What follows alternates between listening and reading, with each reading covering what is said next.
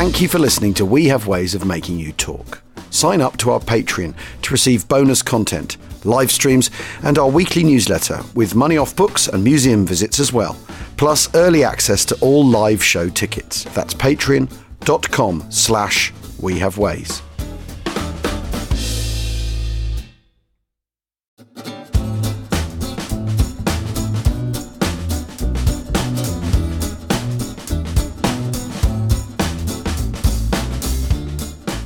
Acton, Acton, welcome to We Have Ways of Making Talk with me, James Holland, and with Martin Davidson. And Martin returning again for part two. We we were discussing Mobilizing Hate, your book about about the Holocaust. And in the first half, we were talking about the, the, road to war, won't we? But but also the the road to the Holocaust, because it wasn't the Holocaust in the 1930s when when the Nazis came to power. There was a massive strand, a, an absolute crucial key ideology was was anti-Semitism and the perceived need to get rid of the Jewish Bolshevik kind of cancer that was corrupting the Germanic races and and all that kind of nonsense. And we left it on that first episode with war just about to begin and that very warped ideology just starting to take a turn for a massive worse. Absolutely right. I think the, the, the first part was um, the more abstract of the two parts of the story. This was the account. because what I tried to do in the book is put the pieces together that will yep. help us understand what happened and why and who did it and what they got out of it. Well, I think it's so important. I think it's so important because it's no it's no good to just say they had this terrible uh, um, um, ideology and so they enacted the Holocaust and the final solution. You know that that's just not good enough. You have to understand how it gets to that point. Yeah. And you have to understand, you know, look at looking at uh, sort of, you know, massacres by German troops, and not necessarily SS troops, but sort of Wehrmacht troops, whether it be in the Eastern Front or whether it be in Europe, in fact, whether it's Lidice, um, yes. Uh, I don't know, Oradour or, or Monticelli, you know, and so on, or, or Sant'Anna. Why is it that young 20 year olds can calmly line up with their machine guns and just mow people down. I mean, how how has it come to that? And you have to understand the background. It's just not good enough to just say they're all evil Nazi bastards. No, it's just circular. I, mean, the, the, the, thing I tried to do is so what you, in a funny way, what happens with the war is this is a story bookended by World War. It begins in the dying embers of World War One and the notion of defeat, uh, and it will reach its apotheosis um, in the Second World War, which was entirely set up as a reprise of the first. That was the German, the German intention that Hitler had from the start. Is World War One is simply puts World War on pause. The whole yep. project that World War One was about is on pause. We will return to it, and this time we will make none of the mistakes that were allowed to be made the first time round. That's what Hitler meant when he said never again. And never again had a very crucial role ascribed to the Jews in that proposition, um, which we, we can talk a bit about. But what I would like to talk about, I think, in the second podcast is less because what we talked about in the first was my attempt to kind of get a, a handle on what the conceptual, I mean, it's a terrible use of the word, but what lay behind so much of this were ideas, ideas with a capital I. They made sense. That's what gave it its irresistible momentum was it made sense. It was a worldview that was appeared internally completely coherent. What the French philosophers call delirium thinking. Once you've got it in your right. head, there's no there's no no opportunity to stand outside it and look in. Gosh, and, and, and the scary thing though, Martin, is is you know we are seeing that delirium thinking rearing its head over and over and over ever since, but particularly in the last ten years. Well, the world the world doesn't always respond in the in the most enlightened way to periods of tremendous economic insecurity, ethnic insecurity, global populations on the march, people feeling under threat. It's never it's yep. never a moment to expect the best of people, and we are seeing yes the guardrails that kept liberal politics and democracy and notions of human value and human worth uh, kind of safe. You know those guardrails are are being battered um, at the moment. There's no question, but the the really important important, I think, point to be made for the, you know, this is a World War II podcast after all, not a 30s podcast. For this story, if part one, uh, uh, the first half of my book is about how it was that the Germans, and particularly the Nazis, established to their own malign, malevolent satisfaction the idea that there was a Jewish question, and it was one that needed solving. The war is in is is is indissoluble from, is synonymous with their concerted drive to solve it. So if yep. the war, World War II, is undoubtedly part of the story of World War II,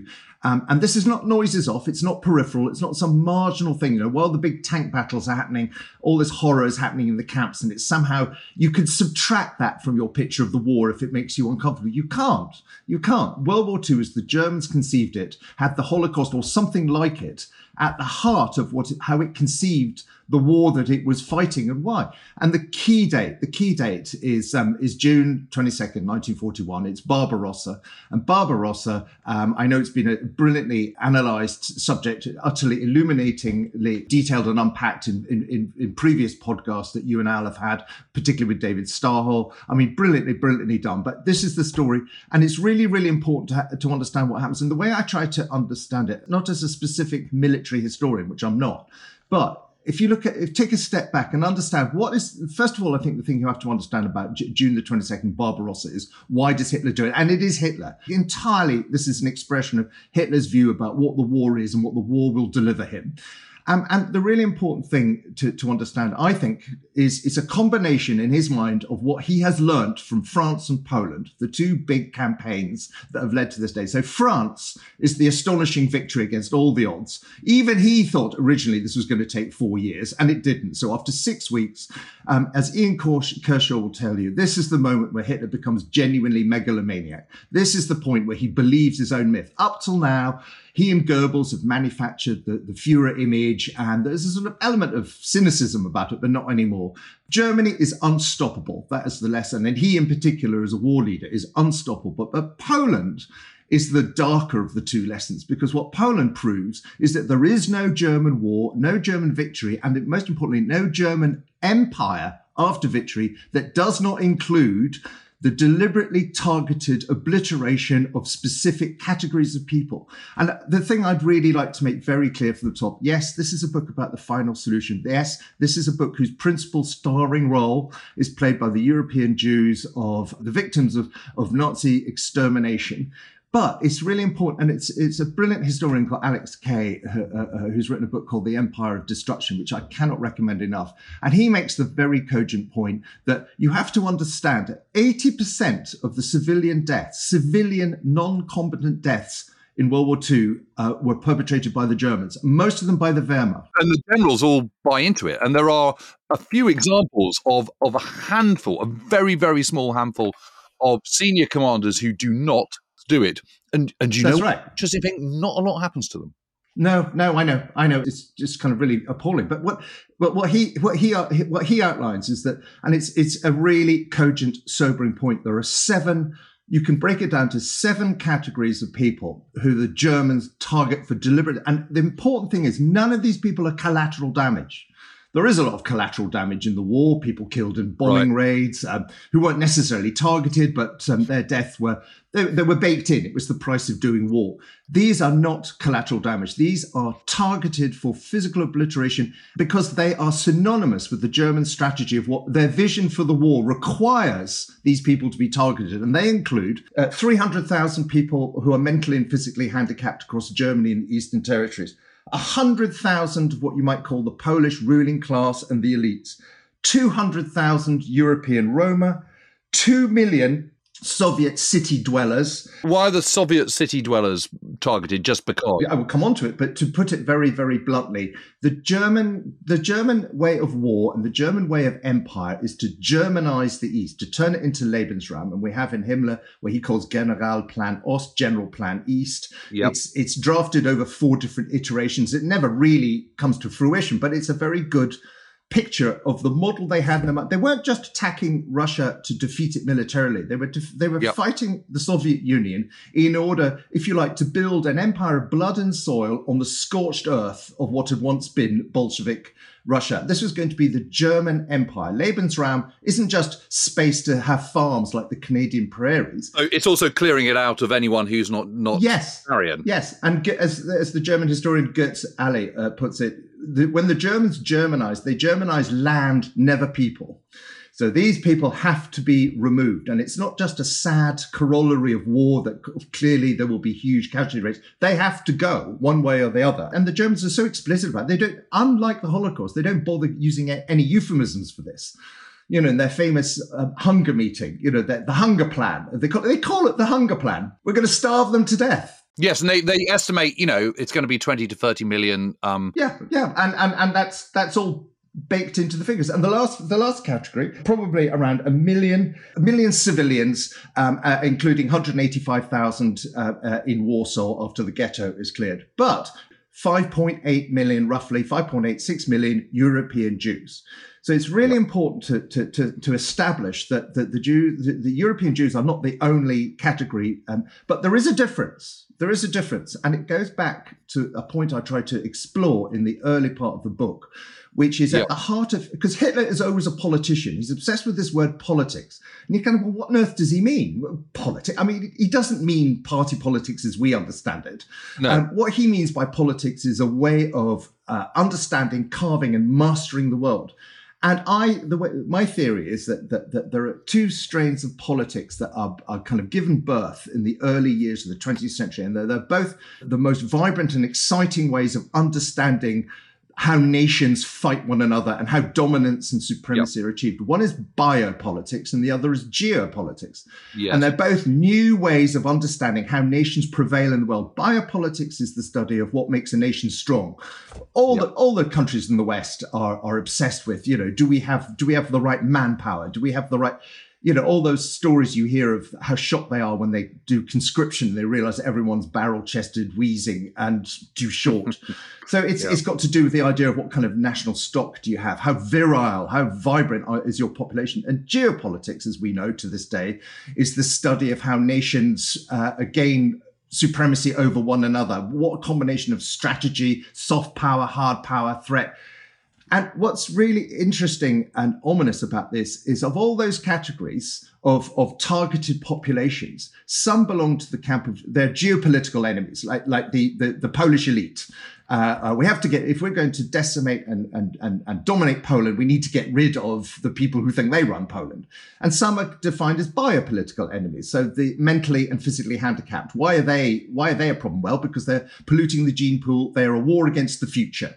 Uh, but the Jews, I believe, are unique in that they're both. Um, German Nazi anti-Semitism pictures the Jewish uh, uh, the Jewish conspiracy as being a combination of geopolitical threat. They are the hidden power that dominate how the world works. They dominate its economy. They dominate its yep. ideologies. They dominate uh, governments. So they are. Uh, uh, uh, so the idea that they're the Untermensch is rubbish. The thing that makes the Jewish sort of chimera so terrifying to the Nazis is that they're superior to them. That's why they're threatening because they're better at it. But the, the other threat is a biopolitical one. And you have all that imagery we described in the first podcast of you have to issue a kind of trigger warning when you start using this language. But the Nazi use of language of vermin, of bacteria, of illness. Yep, yep. Hitler, Hitler is an amazing moment. He says, I am the Wilhelm Koch of the new Germany. And Wilhelm Koch was the, was the great pioneer of um, anti, uh, of bacteriology. He's the great great scientist post Lister who understands how you deal with infection and germs. And uh, uh, so you've got these two narratives going on. And the way that translates is that what the Jewish threat takes these two forms, which is this idea of ethnic pollution, but also geopolitical. It's the Jews who are boxing Germany in that famous German yeah. paranoia that we've got the we've got France and Britain and America on one side, Russia on the other, endlessly in a vice-like grip. Yes, and, and this is this is part of the, the, the geopolitical situation, isn't it? This is this is the yeah. geopolitics they're talking about because of because of Germany being continental power, being landlocked without very much access to the world's oceans. It's got that little strip of the Baltic, yes. tiny little strip of the North Sea. But be that as it may you know, the, the North Sea is dominated by the Royal Navy, blah blah blah. So they yeah. feel incredibly hemmed in. But yeah. but the other thing I think is is is this the language they're using, which you see regularly by people like Himmler, is you know this is our burden you know, this is a terrible thing that we've got to do. Obviously, it's going to be beastly having to kind of, you know, get rid of all these people and, and shoot all these people, and no one wants to do it. But this is the terrible burden that our generation has to do so that in a thousand years, you know, we're pure and all our, you know, and it's just extraordinary. When I was writing the book about my Nazi yeah. grandfather, that's the note I ended on, which was that he, he, as a member of the SS and in particular the SD, the Sicherheitsdienst, yeah. I realized that what, one of his motivations was his gift to me as his yet unborn grandson 2000 would be a world which I wouldn't even know that there had been a Jewish question, never mind a final solution. Right. My, my greatest inheritance, his present to us, the next generation, was we solved it all for you, so you don't need to. And you don't even need to know about it. But the, the, the psychology of that point you're making about the burden is really interesting. You see it all the way through the Nazi discourse about what, what it takes psychologically to, you know, as you started off, how do you perpetrate these things? They, they always make a distinction. It's a very perverse one between satisfaction and gratification. So Himmler again and again and again says the German soldiers, it's one of the reasons he doesn't want them drunk. Because one of the things when they're doing all this shooting, they you know, in order to do it, they, they, they there's a brilliant essay written about uh, the Nazi fire, shooting squads and alcohol. They're, they're mm. sozzled out. Their brains, well, who wouldn't be? I mean, just to anesthetize no. your brain. And he well, as they that. are when they do the Ardeatine massacre in, in Rome yes, in March yes, 1944. But Himmler and you sort of think Himmler doesn't want it. And the normal explanation given is because Himmler is this strangely fastidious man who doesn't like alcohol. And the reason he doesn't like alcohol is he wants his German soldiers to take satisfaction from the historical necessity, the unfortunate burdensome necessity of what they're doing, but not gratification. So all the way through the SS discourse, if one German soldier so much as steals one mark, he will be shot. There's no gratification allowed.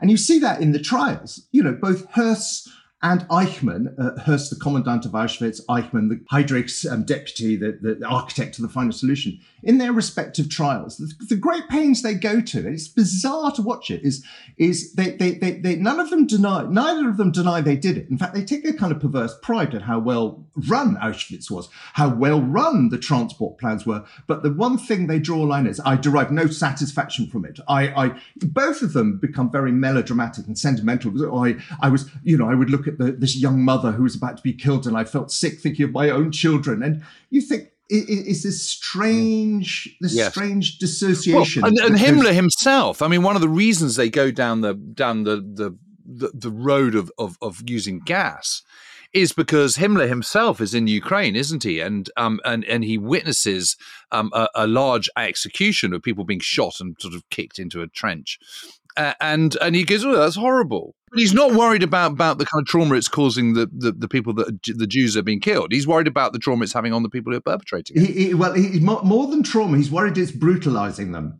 He doesn't want them yes. to be brutes yes. because this is an expression of the higher German spirit. And there's that very very creepy memo that he disseminates famously, which is he offers as a solution to, to uh, an alternative to doing it drunk, which is the only way a lot of these people can do it, is to have what they call comrade evenings, where all the shooters will get together and there'll be a nice mix, a, a mix around the table of ranks, so it doesn't split into cliques. And there will be a, a moderate drinking, but only in the spirit of toasting the, the German spirit. And a couple of poems will be read, and it will give the uh, uh, the murderers, uh, the shooters, a chance to marinate in the higher German Geist spirit in the name of which all of this is being done. I mean, it's perverse. But to get back to to get back to Barbarossa, the reason that Barbarossa is is so crucial to this story, um, and, and and I think we all know, anyone who knows the sort of the general shape of World War II knows that once Hitler invades Russia, the war just changes completely. Well, and he and he does that briefing, doesn't he, in March 1941, where where the plans have been drawn up, and he says, you know, I want you to know that you can use whatever measures you feel necessary.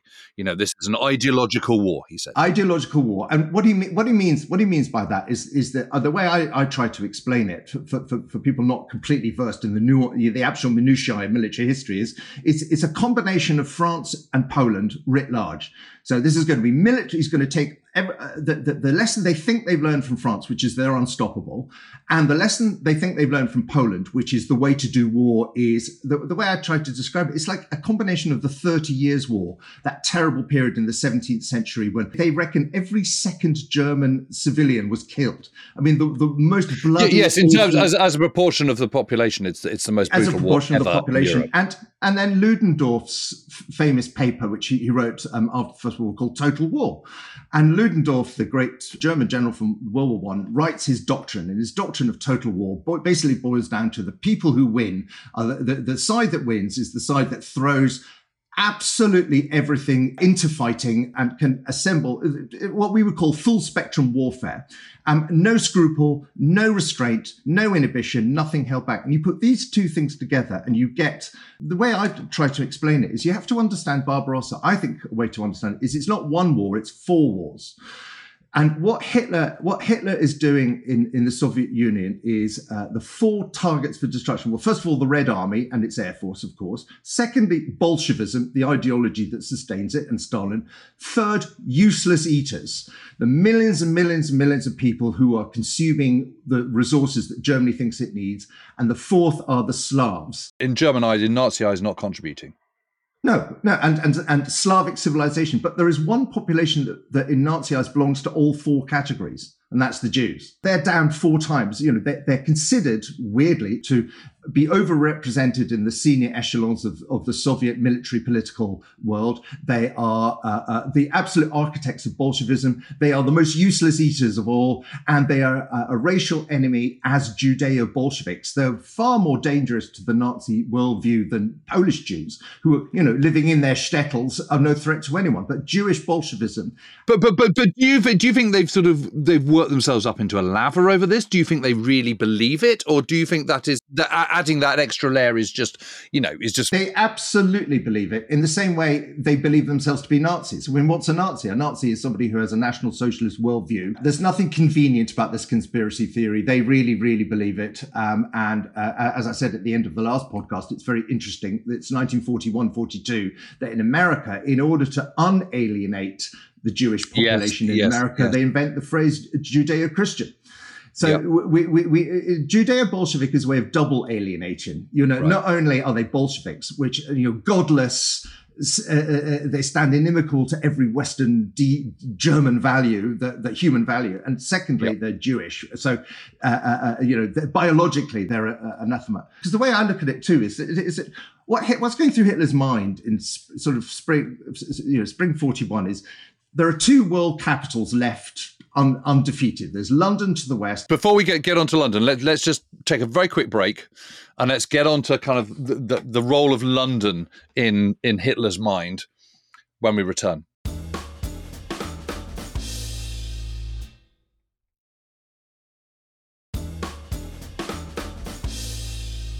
Welcome back to We Have Ways of Making You Talk with me, James Holland, and with Martin Davidson. And it, we're getting to the, the, the horrific nitty gritty of the Holocaust. And just before the break, Martin, you were you, you were introducing the concept of, of London and how Hitler views London and Britain. It, it, just seemed to me that, that that what's going through Hitler's mind after the after the, the triumph of France and the triumph. I mean, I, I, I know if you read Roger Moorhouse's brilliant book on on the German invasion of Poland, that that that it isn't nearly the clean route that you think it is. I mean, the Germans already start to experience some of the problems that are going to flip them later and just choose to ignore it. But nevertheless, France and Poland each have fallen in a matter of weeks, and there's Hitler suddenly with Europe at his feet and in a way that I don't think even he expected. And so there then remains, well, the, the big decision would be just consolidate, or he is taunted, I think, by the two world capitals that remain out of his grasp, still undefeated. There's London to the west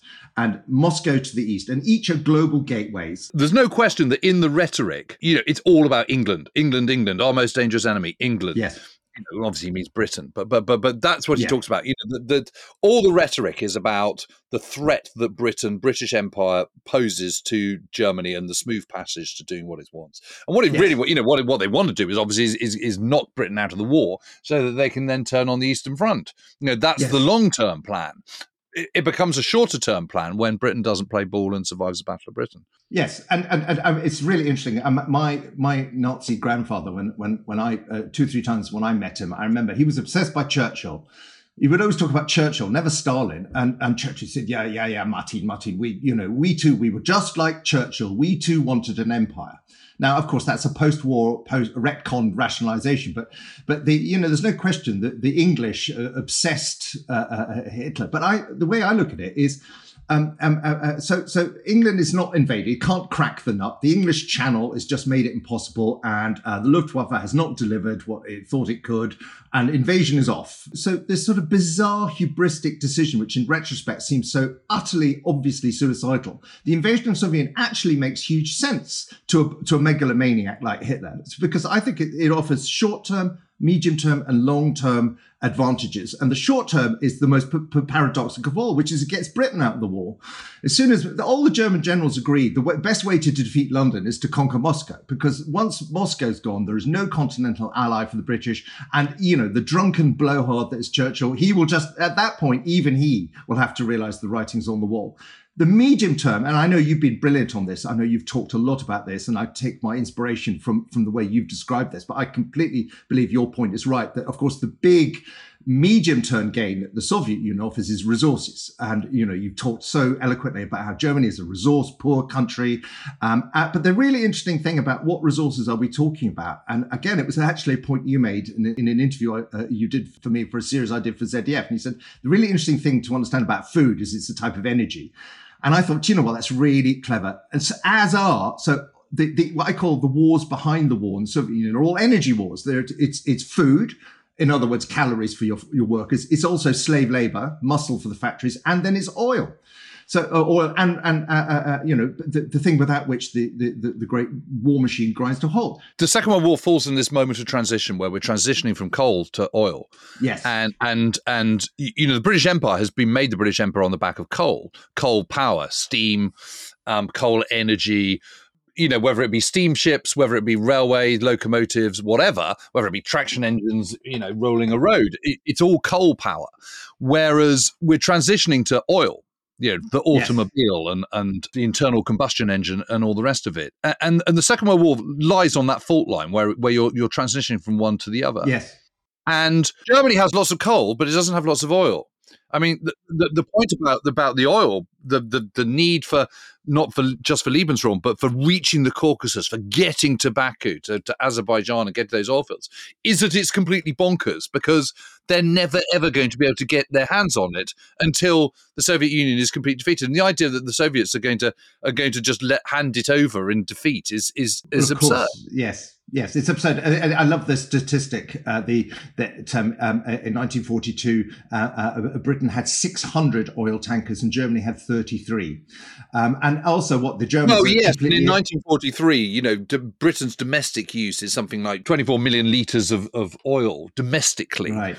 Whereas German Nazi Germany's entire use is four and a half. Extraordinary, absolutely extraordinary. And I think then the third long term aim, which is what makes the Soviet attack irresistible to Hitler, is he will invade the Soviet Union, he'll conquer it, he'll colonize it, and then lastly, he'll Germanize it. And to, Germanize means to, to, to, Nazify it. And that means, so if, if, if Barbarossa is going to be France writ large, what they do with Russia is going to be Poland writ large. Yes. And once that's done, uh, what he will have is his, his, the great vision that what Germany wants to do is have uh, military security for all eternity. It's about never ever being vulnerable again to the circumstances that they have construed as being the reason for defeat in 1918.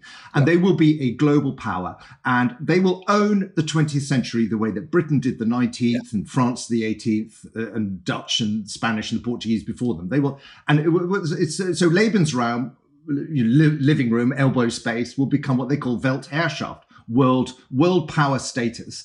Um, so in three in three bites, they will have achieved what the whole of World War II was about. So, but of course, as you you and, and, and Al have explained, they have to do it fast. They have to do it really fast, and they have to have a plan in place to get rid of all these people that they don't want. Yes, um, which is yes. where Einsatzgruppen come in, isn't it? This is part of the of the Barbarossa plan but but you know the brilliant the brilliant conversation that you had with David Stahel, who is the historian of of of, of the way in which the German armed effort. The wheels just fell off in the most extraordinary way in the way I, you know th- this is an attack. You cannot believe how many questions this attack begged. And how many aren't answered before they start?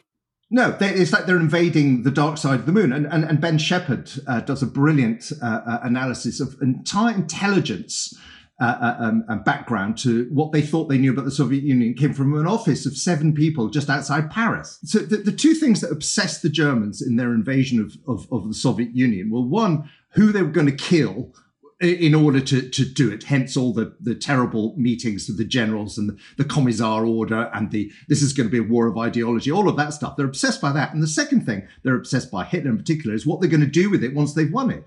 So as I say in the book, it's it's it's it's it's like William the Conqueror wrote the Domesday book before the boats even landed on the south coast. He's fantasizing, bloviating for hours about this empire of these, these Germanic folkish farms with the three lane autobahns. It's almost the actual war bit. The, the invasion and conquering bit is a game. It's, it's a foregone conclusion. Yeah, that, that is absolutely the tone, isn't it? It, it, it, it, this is this is a given that we're going to be victorious. Yes. Uh, um, so therefore, we've we've already got to f- think ahead, start planning for how how it's going to look once we're there, how we're going to do this Lebensraum. Yes, hence the nonsense of Himmler and his what he called his Generalplan Ost, this general plan East, where they play, it's like a kind of perverted form of Sim City. So he gets this man called Konrad Meyer, who's a town planner at University uh, uh, in Berlin, and and they start designing what's our empire going to look like, and it's it's though it's completely tabula rasa, it's virgin, or we can we can project any fantasy we like. Now, but of course, crucial to that is well, what are they going to do about the Jews? What are they going to do about the Jews? So they've got this. They they they have two million uh, of growing to nearly 3 million in Poland. Um, and the answer there is a stopgap because they haven't thought it through. It's always about stopgaps, and that's ghettos. We'll just brick them up uh, into these ghettos, uh, uh, uh crush everyone there, and we'll get back to, we'll kick the can down the road and we'll get back to it. And in, in but we'll meantime, also do lots of killing while we're about it as well. Yes, I mean, it's not course. just and, ghettos. And, but when it starts, let's just brick them up and we'll, we'll get back to that. Let's just leave that. In the Soviet Union, their stopgap solution is going to be shooting. So they're not going, they do build some ghettos, uh, Minsk and Kaunas. There, there are. It's not that they don't, but that's not the principal. The principal methodology in dealing with the with the, the the Jewish question in the occupied East is going to be shooting, and it starts off and they, they really take a long run up to this. I mean, Heydrich and his Einsatzgruppen, the Einsatzgruppen have existed before. They, they were in Poland, they, they even pre-existed, but this time they really, they really get their head round the role that they're going to play. Um, and what you what you what you discover is uh, so in June and July, um, um, the first couple of months, uh, uh, uh, most of the shooting is men of fighting age. But by the end of July and August, it's explicitly expanded to include women and children. And this is Himmler and Heydrich touring the Eastern Front, goading and pushing and move, move, move, galvanizing, always, always push more, more, more, more. Um, and, and by this point, as Jürgen Matthäus, brilliant German historian of the Holocaust, says, the question is not why should we kill the Jews? The question is why shouldn't we? Why should we not? So the default, there is no solution to the Jewish question after Barbarossa that if it doesn't include killing or death in some way, it's not complete. And the way I try to try to describe it is what happens is, of course, the Einsatzgruppen, there's only 3,000 of them. They need a force multiplier. How on earth can 3,000 very motivated killers? And if you look, there are three, I think there are roughly three answers that, that, that, that, overlap. So in the Baltics, which are considered ethnically close enough to Germany to be, to be reliable, they use what Heydrich They just use locals, cleansing. Get the locals to do it. Um, yeah. And as we see, they jumped, as they did in the Balkans, um, and and you have these appalling photographs of people being clubbed to death in front of a garage forecourt. Um, um, uh, various Latvian commandos, who, and the, the, great film Come and See. The, the great Russian 1985 film about the Eastern Front, uh, people being burned alive in barns. That is an SS. That's that is a speciality of these Einsatzgruppen. So so you use locals. That's answer one. In Belarus, which is the main army group center, that's the direct route to Moscow through Minsk well, Belarus isn't, it doesn't work for that. The countryside's too dispersed, too many forests, too many swamps. So what you do there is you, uh, you whip up the whole uh, partisan. They're partisans and you get the army to do it. And the, it's a perfect moral fig leaf. The people you're shooting, you know, one shot from a village and they the, the, institute two measures. No German soldier will ever be prosecuted for any. There is no such thing as a war crime. You're completely immune. And the second is anything counts as justifying reprisal. You don't. You don't have. There's no. You know, you, just imagine a shot. So even even even a twelve year old girl is is a partisan. Yes.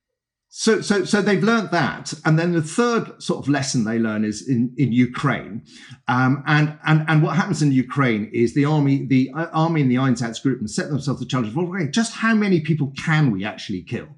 And we discover Babi Yar um, on the outskirts of Kiev. Um, well, it's it's thirty five thousand in two days, and and and and you do that with what Friedrich Jeckeln, the, mastermind of that, calls again black humor. It's it's a story dripping with German gallows humor. He calls it sardining. We'll dig a hole, and it's how what is the maximum number of bodies you can put into one hole, eh, like a sardine tin. And this is the where they do. They don't shoot people on the edge of the pit in the fall end. You you they line people lying across the bottom, shoot them, and then they have what they call pickers, locals who jump on them like they're pressing wine grapes, and then the next row and he's laughing. He thinks, "Oh, we've you know, there's no limit." So if you take the three lessons that the, the three learning curves of the Einsatzgruppen, they're well on their way to killing. Uh, I mean, what some estimates Ukraine uh, 1.2, 1.5 million. I mean, these these numbers are absolutely astonishing. So I think one has to be slightly careful of uh, the idea that uh, when that story in Minsk, when Himmler famously sees an execution, gets brained on a uniform, and is apparently appalled up to a point. The shooting carries on forever. It never stops. And the scale it achieves is absolutely gargantuan. Um, and, and, and there's this weird, weird moment when, again, as a, as a corollary of the German soldiers realizing that they're performing a heroic sacred duty, that, Richard Overy describes this. Um, uh, uh, uh, there's a memo which is it is considered a kindness to shoot a mother and her child together because we're all three of us involved in this historical drama, this historic drama that's happening of vast historical necessity. And you have that famous, infamous photograph of the German soldier with his rifle and the mother turned with her back turned to the rifle with a child cradling a child. And this is considered a kindness.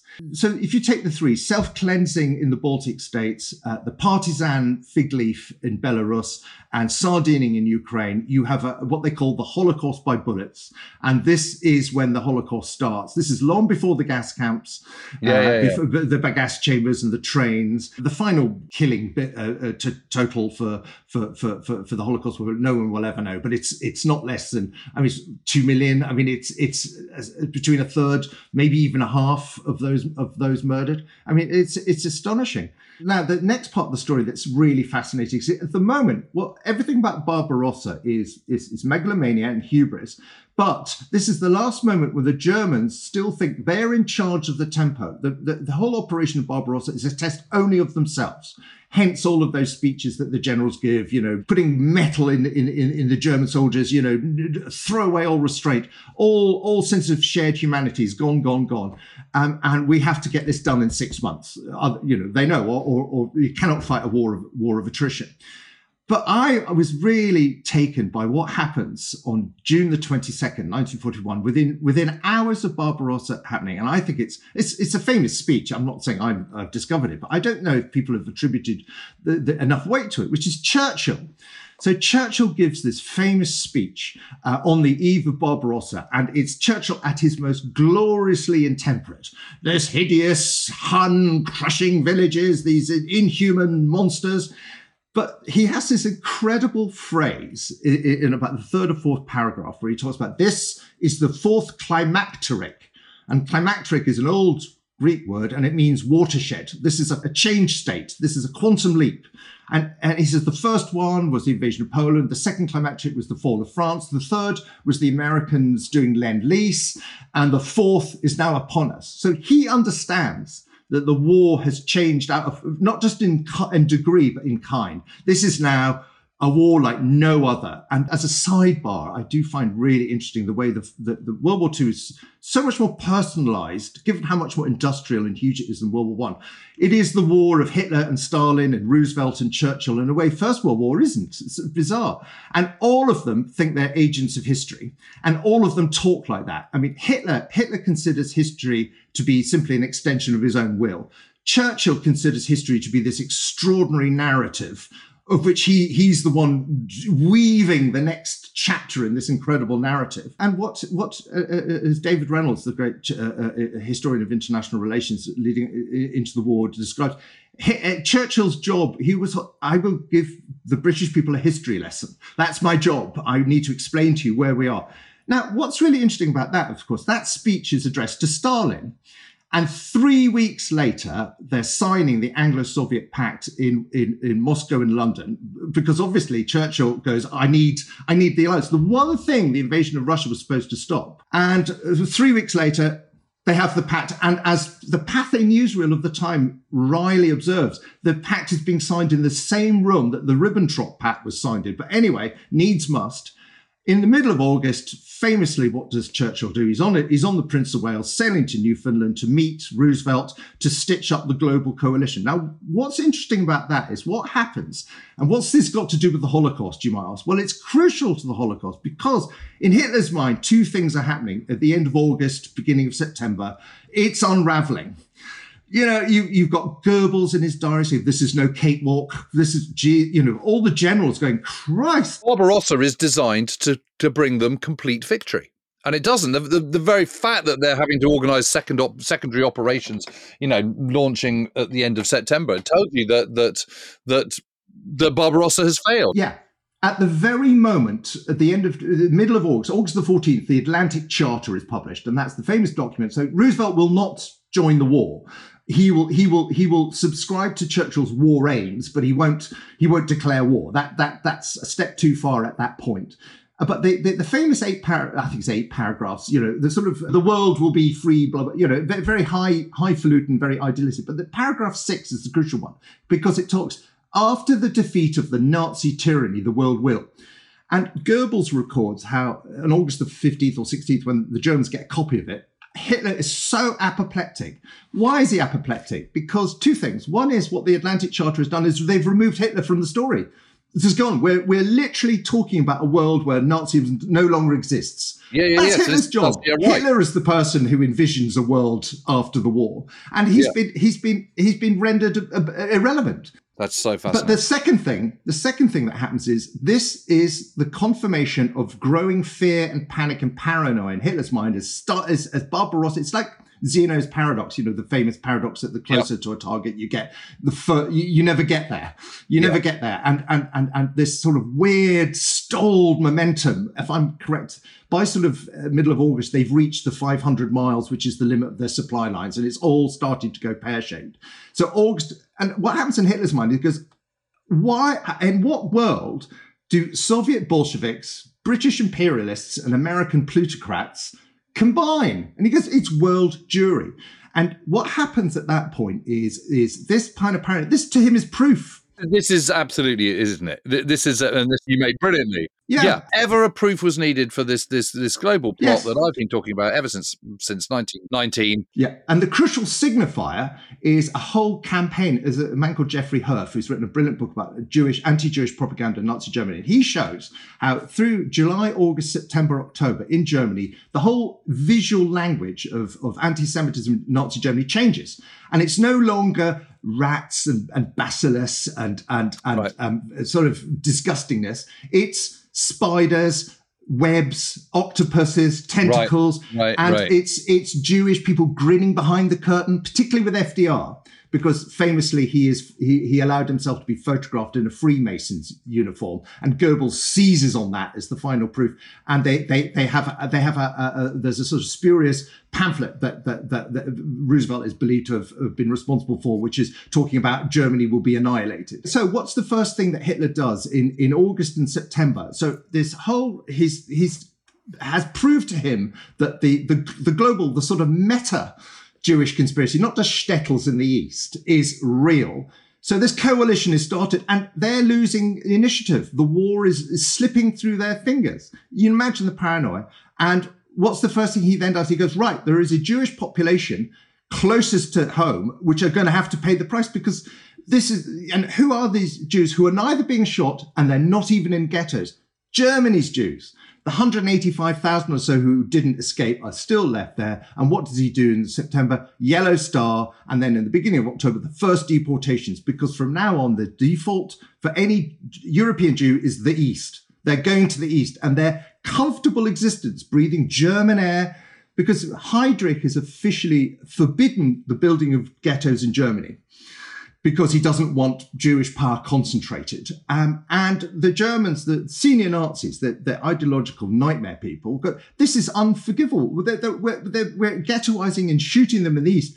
And, and all we're doing uh, to our Germans is sort of, you know, endless legislation. They're not allowed to own pets. They're not allowed to buy flowers. They're not allowed to sit on park benches, but they're still wandering around among us. Yes, breathing German air and uh, and all the rest of it. Yeah. And at that point, I, I, I, so this is how Barbarossa, when it starts to unravel and the shooting is, you know, they're shooting and shooting and shooting. So the Holocaust Pol- accelerates. Yes, and uh, you get a kind of chorus. Mark Mazower is very good on this. Sort of between August and December, Pearl Harbor, in that period, you get this, what I call a Greek chorus, a howl around of senior Nazis all repeating the exact terms of Hitler's prophecy. They're all, they're all, they're all radging each other up to be you know, more and more and more committed. And then Pearl Harbor happens. And at that point, I think a moment of clarity happens in the Germans. They go, right, the whole world is on fire so be it. Um, all all inhibitions have now gone. All all thinking about geopolitics, strategizing, and uh, wire pulling. It's all gone. This is all at war. And then, uh, uh, you know, at the end of January, you've got the Wannsee conference, which I think the important thing to understand about the Wannsee conference, we all, I'm sure a lot of us have seen the dramatic reconstructions of it. This 90 minute, yeah, what yeah, I call yeah. the most infamous, the most infamous working lunch in history, where Yes. these these these German uh, uh, uh, functionaries and apparatchiks meet.